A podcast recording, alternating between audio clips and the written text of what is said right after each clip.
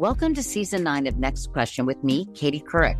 I've got some big news to share with you in our season premiere featuring the one and only Kris Jenner. Oh my gosh, congratulations. That is very, very exciting.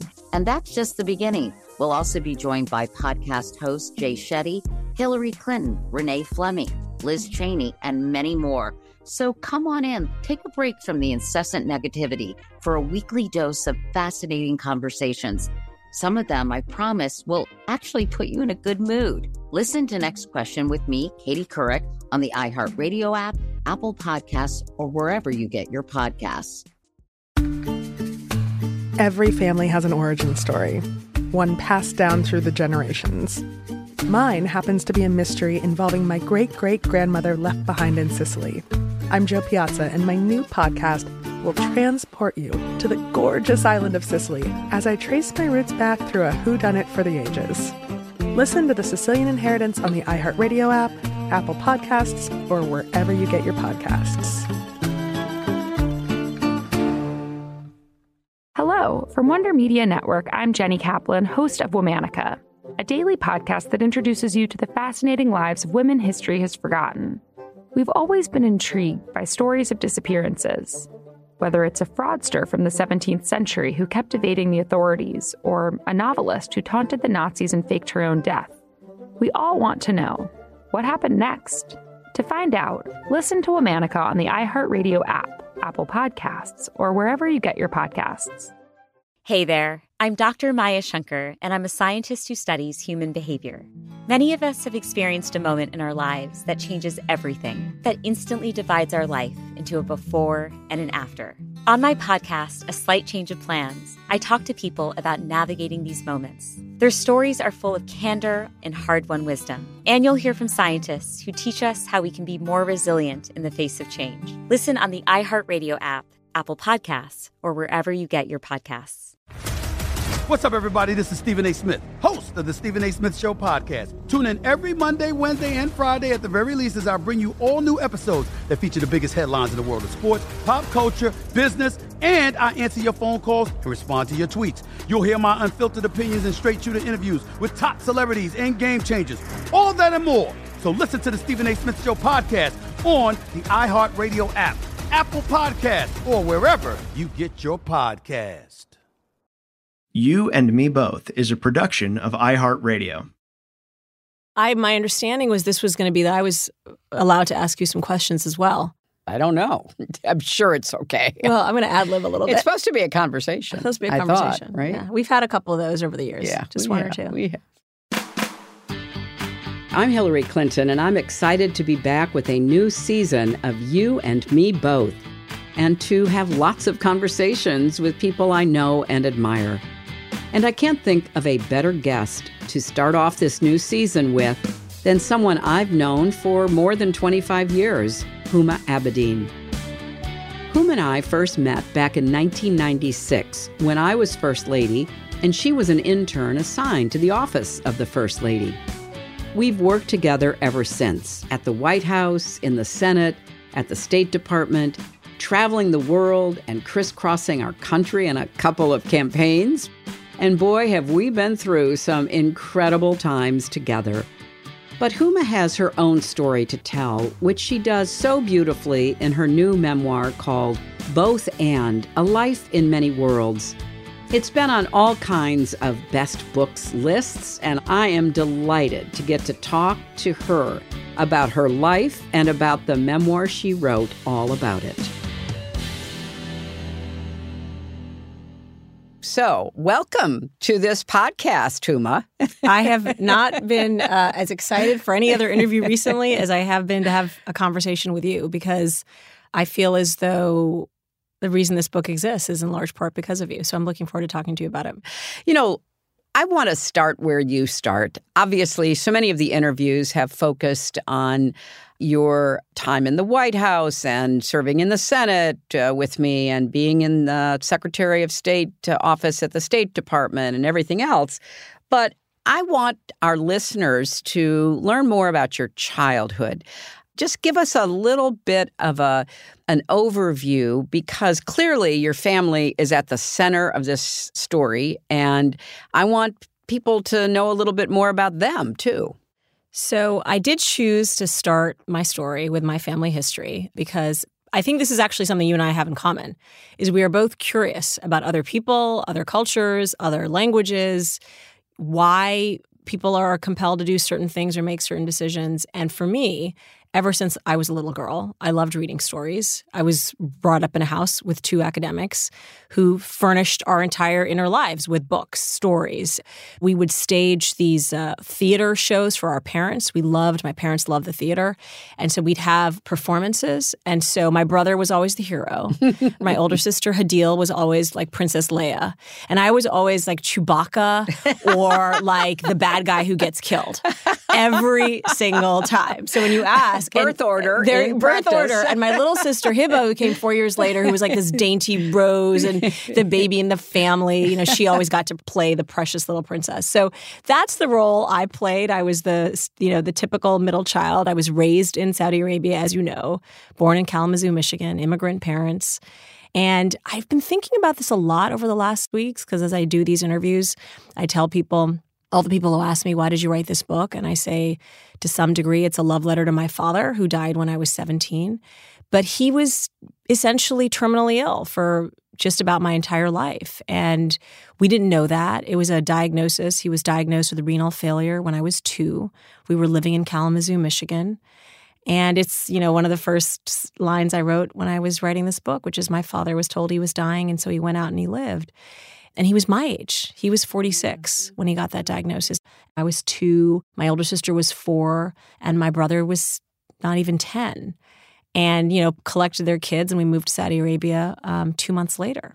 And I think my father, not knowing how much time he had left, decided that he was everything he wanted to do on his bucket list he was going to do. He starts the Thought Institute that explored Muslim minority conditions around the world, and took us everywhere. And I think that gift of being curious and respectful, because really the way he raised us was the only way we were all going to live in peace together. This world, the globe, was for everyone to come to the table as equals. And I really think that grounding landed me in that White House at 21 as an intern for you. And it was an environment that was basically driven, inspired. That is how you and President Clinton were.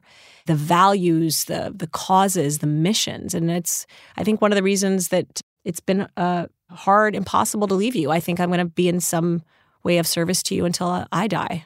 Oh, dear. Because, well, let's not talk about that. I mean, not to be like dramatic, but I just think it's that connection. Well, but I listened to your story. Obviously, I've had the great delight of getting to know your mom. I wish I could have met your dad, but I feel like I have a real sense of him from what you've said, and certainly the way that you so lovingly portray him in the book.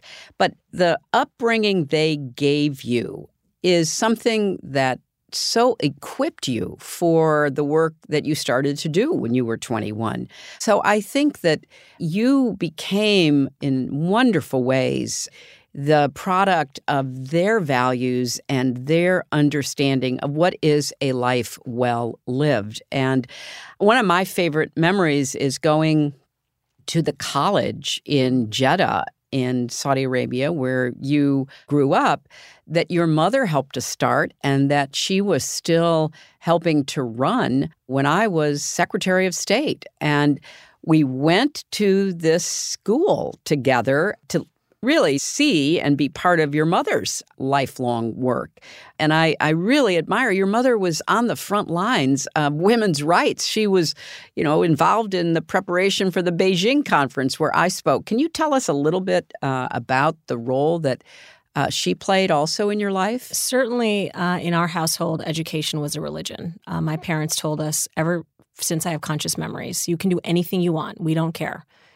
All we require is that you be educated. Mm-hmm. And to really, you know, push myself to learn and grow and experience and to be fearless. And I think I really, I give that credit to my father, but also to my mother.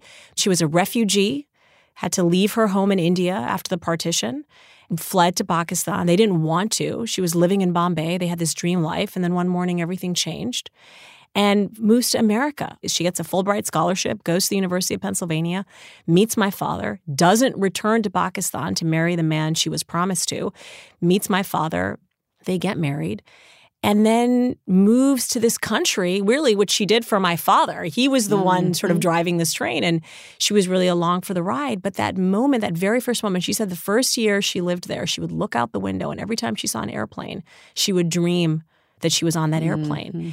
And instead of just sort of wallowing or being sort of angry and resentful about it, she did the opposite. She walked into that university. She was working at the first English language university in Jeddah at the time. She was a sociologist.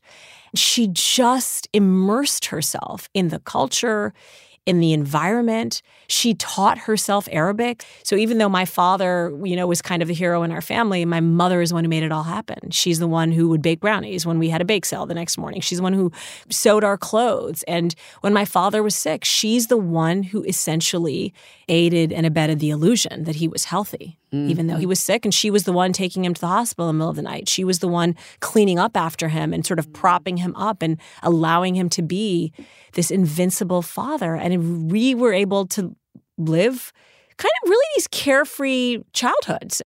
So when you came to college eventually to George Washington University in Washington, D.C., you'd been back and forth to the United States, but it was shortly after your dad had died. And as you beautifully portray in the book, that was a devastating event for you and for your family. What was that transition like from finishing, you know, high school in Saudi Arabia and then losing your dad and then packing up and moving to the U.S. to GW for college? I was in such shock. In fact, the first conversation I had with my mother after my father's funeral was that I wasn't going to go to university, that I was going to stay in Saudi Arabia and help run my father's institute. And my mother tells me, your father would have wanted you to go to school. In the end, it is your choice.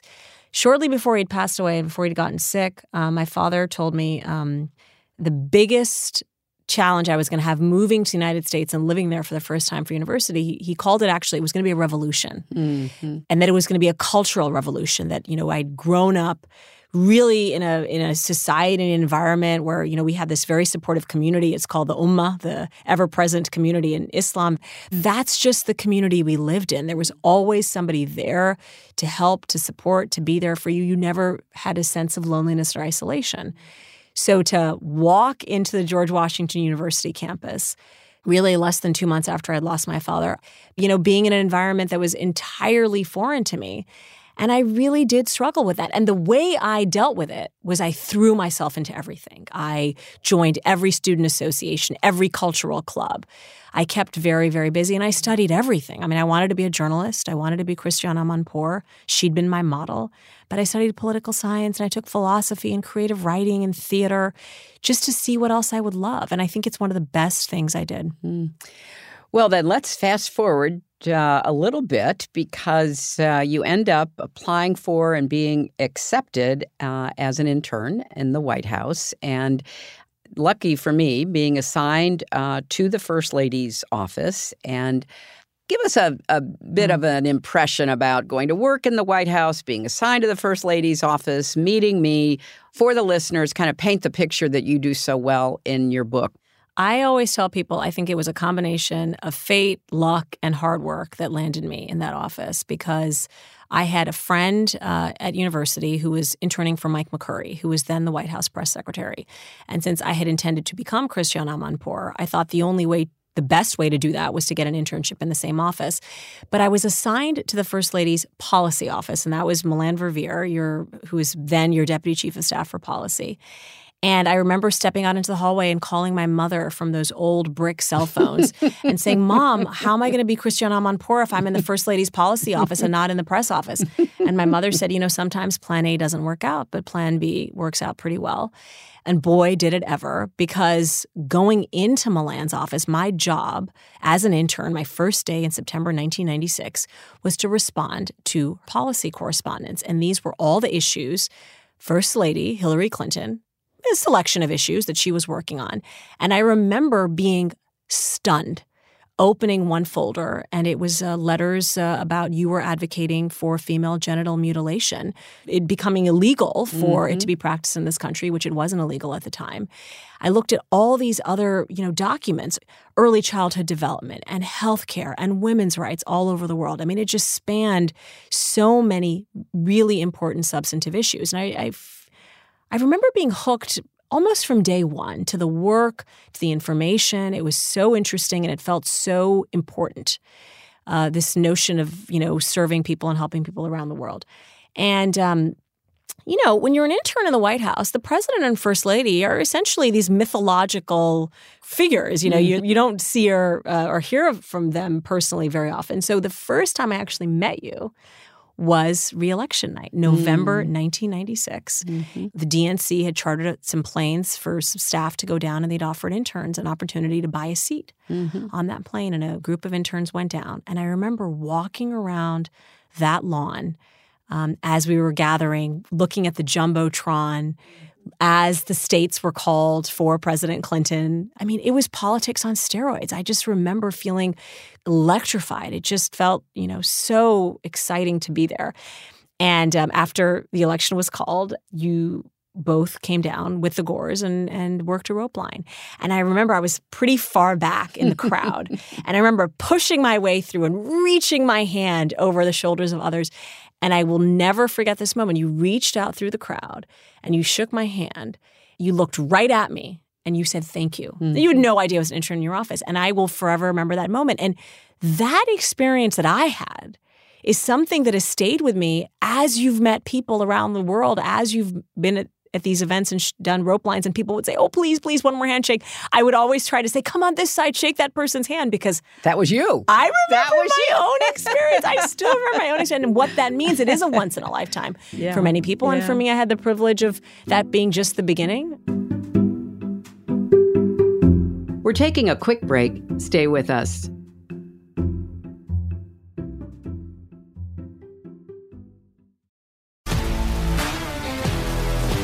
If you love sports and true crime, then there's a new podcast from executive producer Dan Patrick and hosted by me, Jay Harris, that you won't want to miss. Playing Dirty Sports Scandals. Each week, I'm squeezing the juiciest details from some of the biggest sports scandals ever. I'm talking Marcus Dixon, Olympic gymnastics, Cain Velasquez, salacious Super Bowl-level scandals.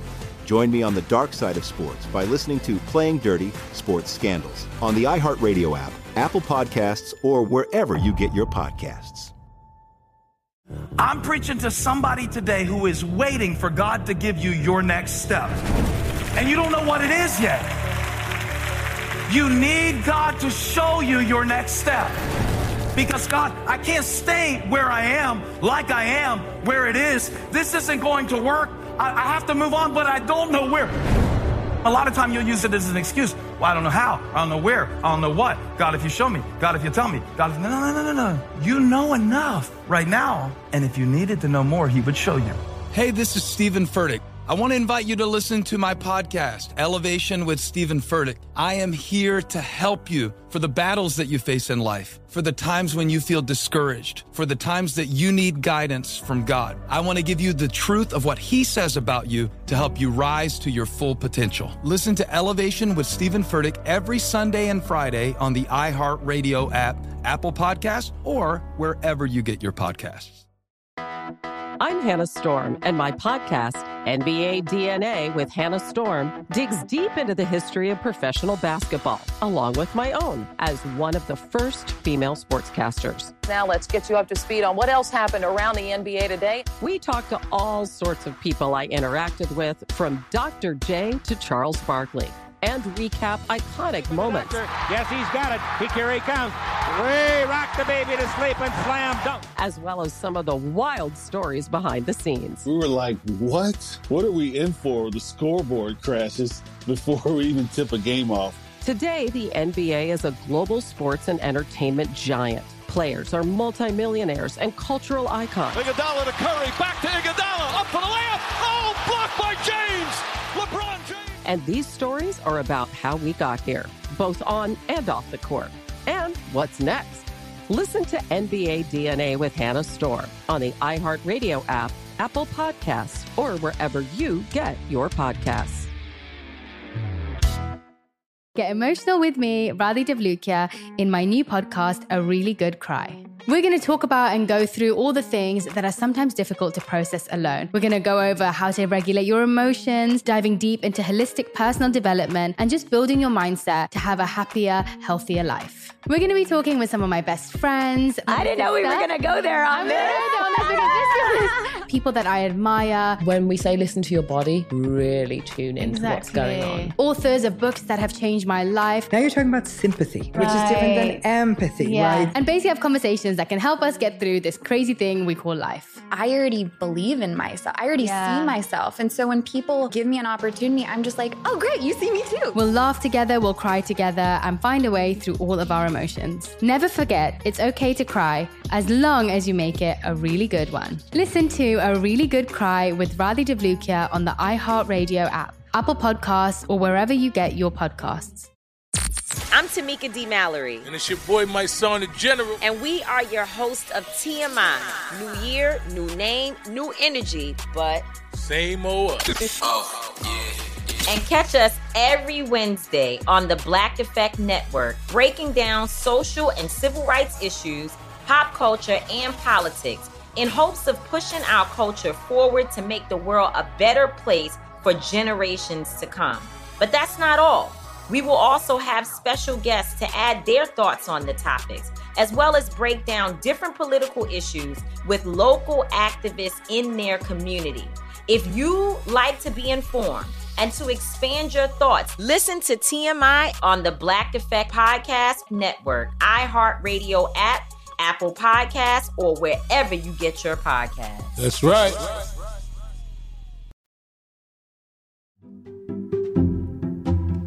Well, you did such an excellent job in my office. And, you know, you just developed a real reputation as a go-to person.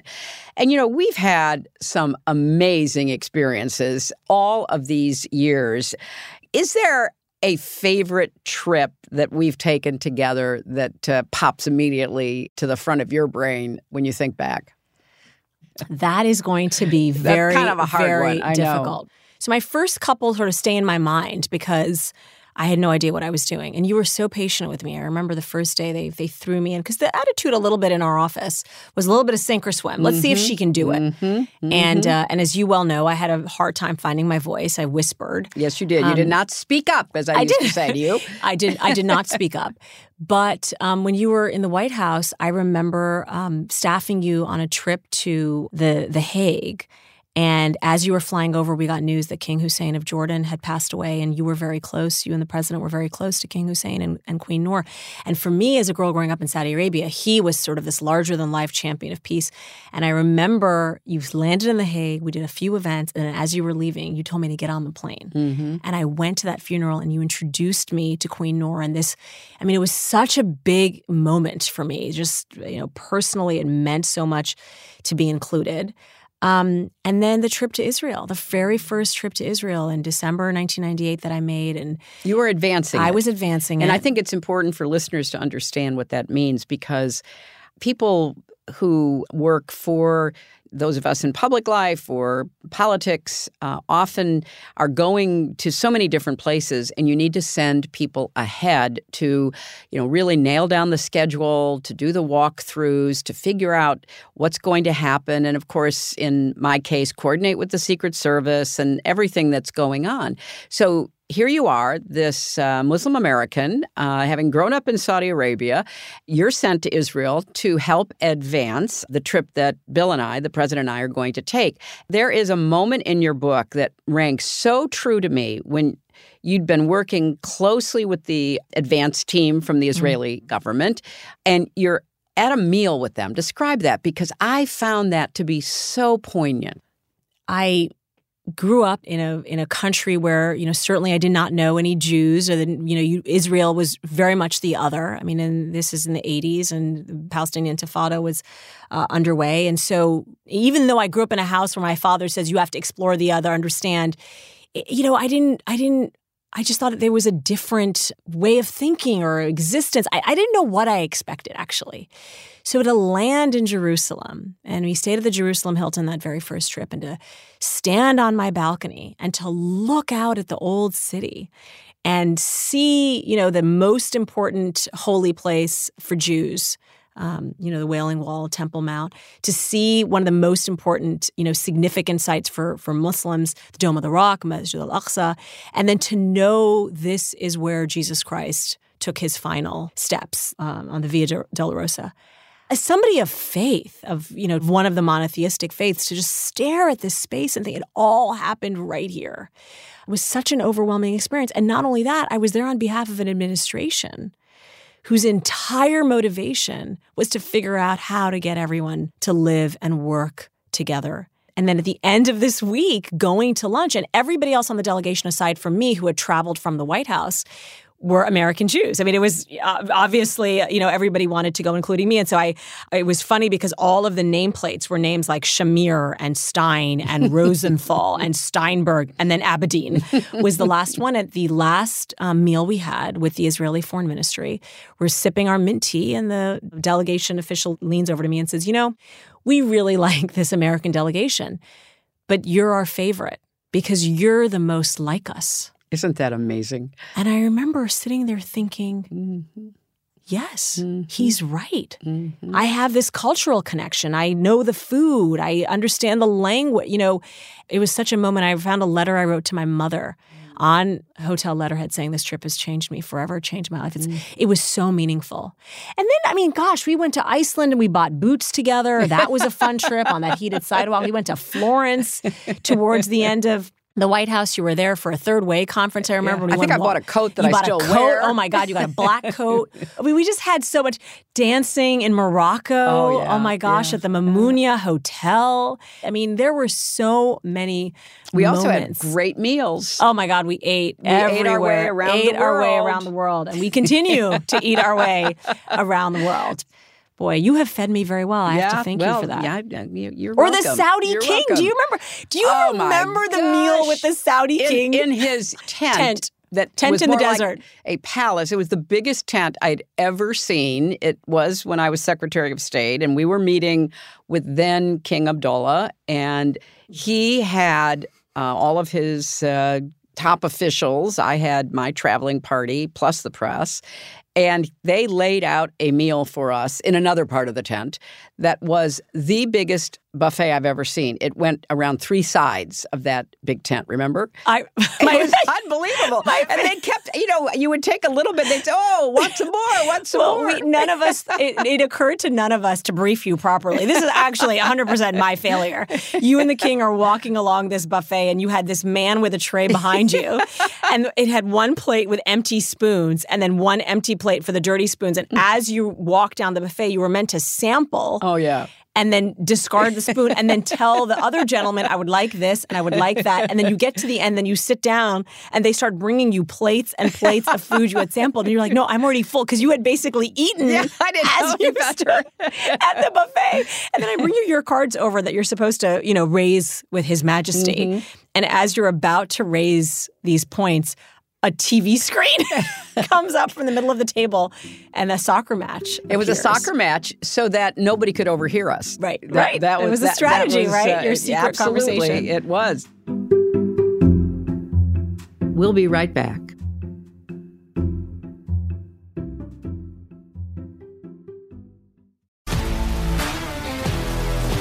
If you love sports and true crime, then there's a new podcast from executive producer Dan Patrick and hosted by me, Jay Harris, that you won't want to miss. Playing Dirty Sports Scandals. Each week, I'm squeezing the juiciest details from some of the biggest sports scandals ever. I'm talking Marcus Dixon, Olympic gymnastics, Cain Velasquez, salacious Super Bowl-level scandals. Join me on the dark side of sports by listening to Playing Dirty Sports Scandals on the iHeartRadio app, Apple Podcasts, or wherever you get your podcasts. I'm preaching to somebody today who is waiting for God to give you your next step. And you don't know what it is yet. You need God to show you your next step. Because God, I can't stay where I am, like I am, where it is. This isn't going to work. I have to move on, but I don't know where. A lot of time you'll use it as an excuse. Well, I don't know how. I don't know where. I don't know what. God, if you show me. God, if you tell me. God, if... No. You know enough right now. And if you needed to know more, he would show you. Hey, this is Stephen Furtick. I want to invite you to listen to my podcast, Elevation with Stephen Furtick. I am here to help you for the battles that you face in life, for the times when you feel discouraged, for the times that you need guidance from God. I want to give you the truth of what he says about you to help you rise to your full potential. Listen to Elevation with Stephen Furtick every Sunday and Friday on the iHeartRadio app, Apple Podcasts, or wherever you get your podcasts. I'm Tamika D. Mallory. And it's your boy, my son, the General. And we are your hosts of TMI. New year, new name, new energy, but... same old us. Oh, yeah. And catch us every Wednesday on the Black Effect Network, breaking down social and civil rights issues, pop culture, and politics in hopes of pushing our culture forward to make the world a better place for generations to come. But that's not all. We will also have special guests to add their thoughts on the topics, as well as break down different political issues with local activists in their community. If you like to be informed and to expand your thoughts, listen to TMI on the Black Effect Podcast Network, iHeartRadio app, Apple Podcasts, or wherever you get your podcasts. That's right. I used to have so many men. How this beguiling woman in her 50s... she looked like $1 million. ...with zero qualifications... she had a Harvard plaque. ...tricks her way past a wall of lawyers and agents. She's got all of these Maseratis and Bentleys all in the driveway. Is it like a mansion? Yes, it's a mansion. ...that this queen of the con uses to scam some of the biggest names in professional sports out of untold fortunes. About $6 million. Approximately $11 million. Nearly $10 million was all gone. Employing whatever means necessary to bleed her victims dry. She would probably have sex with one of her clients. Hide your money in your old rich man, because she is on the prowl. Listen to Queen of the Con, Season 5, The Athlete Whisperer, on the iHeartRadio app, Apple Podcasts, or wherever you get your podcasts. Oh, hi, I'm Rachel Zoe, and I'm back for another season of my podcast, Climbing in Heels. You might know me from the Rachel Zoe Project or perhaps from my work as a celebrity stylist. And guess what? I'm still just as fully obsessed with all things fashion, beauty, and business. My podcast, Climbing in Heels, is all about celebrating the stories of extraordinary women, and this season, we're taking things up a notch. I'll be talking to some incredible women across so many industries, from models and beauty industry stars to doctors, entrepreneurs, and TV personalities. Climbing in Heels is here to bring you a weekly dose of glamour, inspiration, and fun. Every week, listeners will be able to ask me any questions. I'm answering it all. My life is absolutely crazy with so much going on, and I'm so beyond excited to bring you along for the ride. Whether we're talking red carpet looks, current trends, or products I'm obsessed with, I'm here to be your fashion fairy godmother. Listen to Climbing in Heels every Friday on the iHeartRadio app, Apple Podcasts, or wherever you get your podcasts.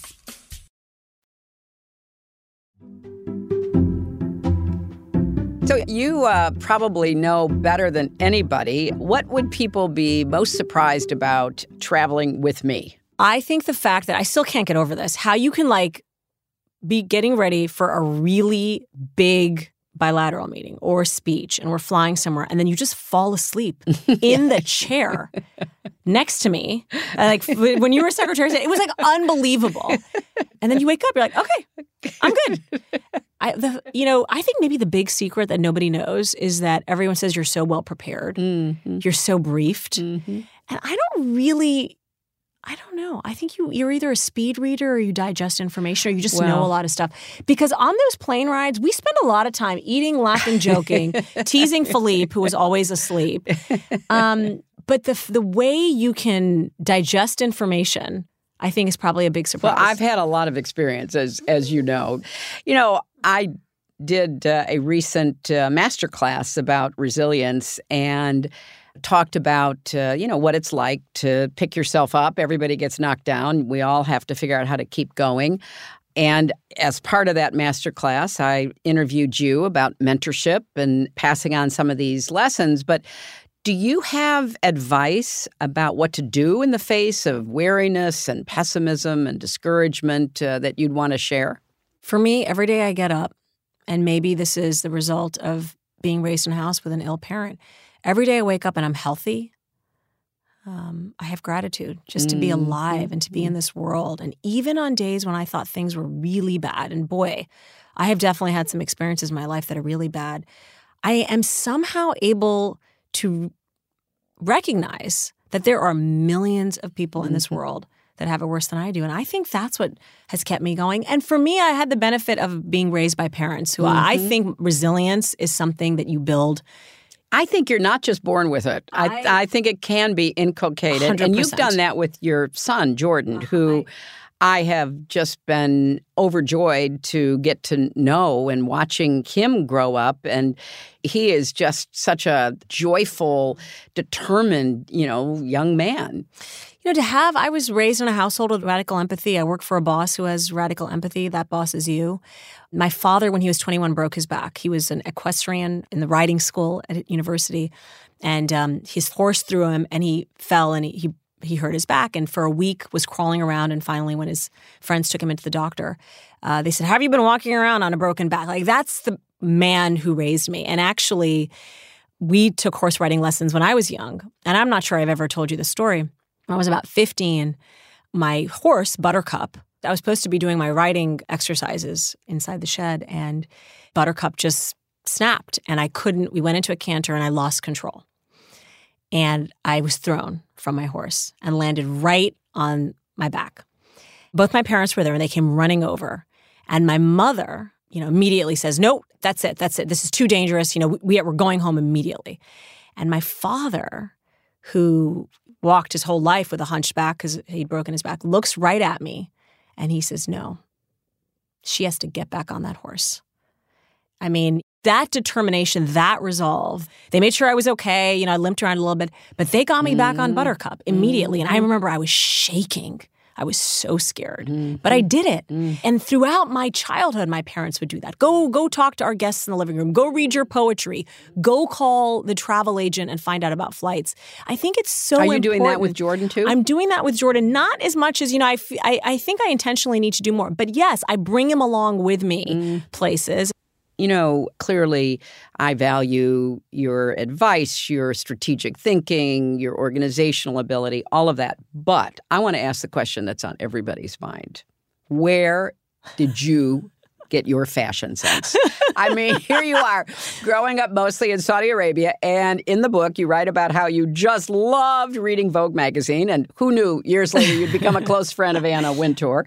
But, from the little I know about the time you were growing up, you were covered. That was expected, except in special occasions when you could be pretty much in a very closed, private environment.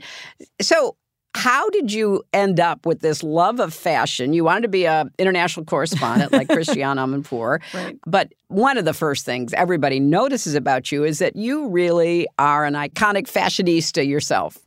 So, first of all, I'd like to point out that I'm wearing one of my favorite all-time accessories, and it is this patent leather belt that First Lady Hillary Clinton gifted to me as you were leaving the White House. Well, of course, because I'd outgrown it, sadly, but. And by the way, it was mostly dented in one notch, which was the thinnest, smallest, thinnest one. You had a tiny waist. I used to have a waist. I mean, it's been years since I have seen it, but I know it's still there somewhere. I cherish this belt. So I know you. I know that there's this thing out there you don't really care about fashion, but you do have some exquisite pieces. Now, I don't have a memory in my life where I didn't love something about dressing up. Mm-hmm. I was definitely a girl's girl, looking pretty and wearing ribbons, and Vogue magazine was my most prized possession. And I would tear out. My mother was a beautiful seamstress, beautiful. I think it's one of the reasons I really love clothes is my mother. I would see her. I would go to the material shops in the old city in Balad with her. I opened my whole story about shopping in Balad, and you bolts of fabric and chiffon and silk. And it was just this magical, you could create something extraordinary out of this material. And watching my mother sew and those Vogue magazines, it sort of really just became a bit of a, fascination of mine and a way to express myself, because I was fairly quiet in my early 20s and beyond. Well, that brings me to this crazy idea that people have been pitching us about a food and travel show, but I think it should be food, and fashion, and travel, I agree. Don't you? I'm really into this. And I mean, I can be the total kind of nerd about this because, my idea of fashion is, pretty limited, let's be honest. But I recognize it when I see it, and I think that would be kind of fun. Here's what I think. I think we could do a show where we travel around the world. I could style you in different places. Oh, no, you're not styling me. Oh, and then I would shop for myself. It would be both. And then we would go to we would try some amazing food, and then we would have a hike somewhere. Oh, well, right? I think that sounds like we both love hiking. We do. We both love walking and being outdoors. All right, this show, we got to figure out what the show would be called, though. Oh, my gosh, I don't know. I have no idea. Hungry with Huma and Hillary? I think that's hilarious. That's a great idea. Oh, my God. But this is part of why you and I have been together so long, because in the worst of times, yeah, we've always been able not just to pick ourselves up, which sounds kind of, just utilitarian, like, okay, one foot in front of the other, but to find enjoyment and to force ourselves, get outside for that walk, go for that wonderful meal that, we want to enjoy together. Get a bunch of people that you care about and that you want to get to know together and sit around a table. Yeah. And then, for me, it's really fun to help people and find ways to help people. And you have been a wonderful partner to me in this, because we used to get handed little slips of paper that people would put in my hand or yours saying, can you help me with this problem with my, child, or I've lost my job, or I see an injustice somewhere, what can you do to help me? And, so we also share that. It's that idea that you expressed earlier of radical empathy, when you try to put yourself into somebody else's experience. And I think you wanted to read something before we wrapped up. And I want to end by asking you about what your hopes are for the new year, but I want you to read that excerpt from your book. I want to read the excerpt, and I do want to recall the many, many hours of people. One of the things people ask me about all the time, but two things they ask me. Number one, what did she ask you not to put in the book? What did she say you couldn't put in? I said nothing. Literally nothing. It's all in there, including when she broke her elbow and I saw it and fainted and peed in my pants and you said, go take care of her. The second thing people always ask me is, what do you guys talk about? You're always in these secret conversations and you're whispering in her ear. And how much time we would spend with you saying, do you remember that woman I met yesterday, at the coffee shop who had that problem with her son? How many of those quote unquote secret conversations that we had that was about somebody else. Yeah. And I always share this with people, and they say, well, what's it really like? Politics is so tough, and, how can you stay optimistic? And I always say it's because I remember following you around this country, starting in, 1998, but really especially in 2008 and 2016, into people's homes, into coffee shops and school gymnasiums. And as you're on that stage and then working that rope line, we walk around, we talk to people. We are carrying the hopes, dreams, fears, and aspirations of all of these people. And think about the responsibility you felt on your shoulders when you walked out of those events and got into that car and got on that plane and went back to Washington to serve wherever it was in the Senate or beyond, and how that motivated you to keep going. And it really inspired me to follow you. And so that's, I think, what we spend a lot of our time in those whispered conversations that people talk about. So this is one of my favorite passages in the book, and it's towards the end of the book. And I write about all the things that I have learned. From Hillary Clinton, I have learned all kinds of things. How to be confident, brave, unfailingly empathetic, future-focused, tough, and gracious. She and I have had countless adventures over the past 25 years, and who knows what lies in the future, but I am still certain about one thing. Hillary Clinton would have been an exceptional president of the United States. Maybe one of the best presidents. I say that with even more conviction and resolve today than when I believed it as a starry-eyed young woman. The overarching quest of her public life has always been how to help every man, woman, and child reach their full potential. That purpose drove every policy rollout, every bill in the Senate, every speech she delivered, every town and country she visited, every book she wrote. Her focus was always how to give each child the opportunity to grow and flourish, every parent the tools to raise healthy, educated children, every person the right to live in dignity, every worker the protections and rights to succeed and thrive.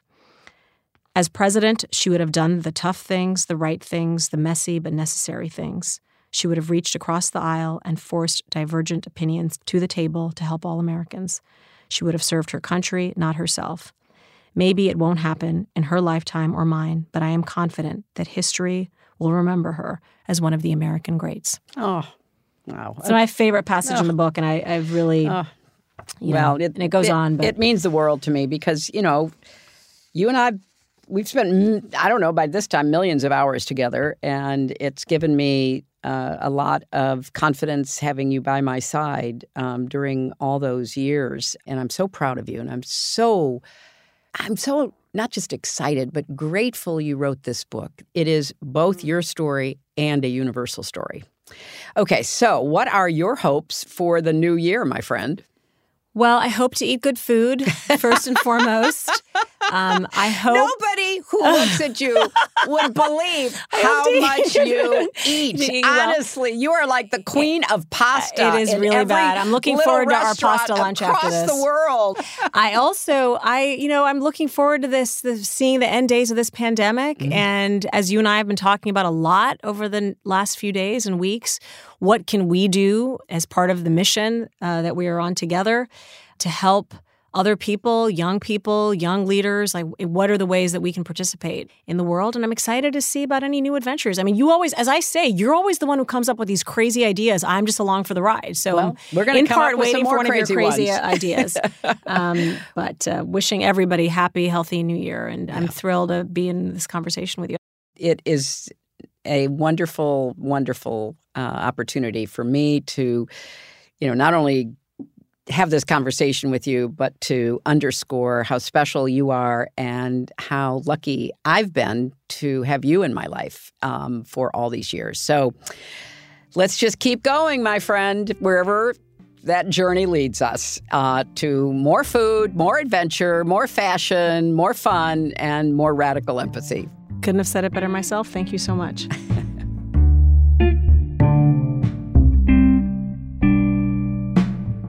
Huma Abedin's new memoir is called Both And, A Life in Many Worlds, and I promise you won't be able to put it down. You and Me Both is brought to you by iHeartRadio. We're produced by Julie Subrin, Kathleen Russo, and Rob Russo, with help from Huma Abedin, Oscar Flores, Lindsay Hoffman, Brianna Johnson, Nick Merrill, Lona Valmoro, and Benita Zoman. Our engineer is Zach McNeese, and original music is by Forrest Gray. If you like You and Me Both, tell someone else about it. And if you're not already a subscriber, what are you waiting for? You can subscribe to You and Me Both on the iHeartRadio app, Apple Podcasts, or wherever you get your podcasts. See you next week. Welcome to Season 9 of Next Question with me, Katie Couric. I've got some big news to share with you in our season premiere featuring the one and only Kris Jenner. Oh my gosh, congratulations. That is very, very exciting. And that's just the beginning. We'll also be joined by podcast host Jay Shetty, Hillary Clinton, Renee Fleming, Liz Cheney, and many more. So come on in, take a break from the incessant negativity for a weekly dose of fascinating conversations. Some of them, I promise, will actually put you in a good mood. Listen to Next Question with me, Katie Couric, on the iHeartRadio app, Apple Podcasts, or wherever you get your podcasts. Every family has an origin story, one passed down through the generations. Mine happens to be a mystery involving my great-great-grandmother left behind in Sicily. I'm Joe Piazza, and my new podcast will transport you to the gorgeous island of Sicily as I trace my roots back through a whodunit for the ages. Listen to The Sicilian Inheritance on the iHeartRadio app, Apple Podcasts, or wherever you get your podcasts. Hello, from Wonder Media Network, I'm Jenny Kaplan, host of Womanica, a daily podcast that introduces you to the fascinating lives of women history has forgotten. We've always been intrigued by stories of disappearances, whether it's a fraudster from the 17th century who kept evading the authorities or a novelist who taunted the Nazis and faked her own death. We all want to know what happened next. To find out, listen to Womanica on the iHeartRadio app, Apple Podcasts, or wherever you get your podcasts. Hey there, I'm Dr. Maya Shankar, and I'm a scientist who studies human behavior. Many of us have experienced a moment in our lives that changes everything, that instantly divides our life into a before and an after. On my podcast, A Slight Change of Plans, I talk to people about navigating these moments. Their stories are full of candor and hard-won wisdom. And you'll hear from scientists who teach us how we can be more resilient in the face of change. Listen on the iHeartRadio app, Apple Podcasts, or wherever you get your podcasts.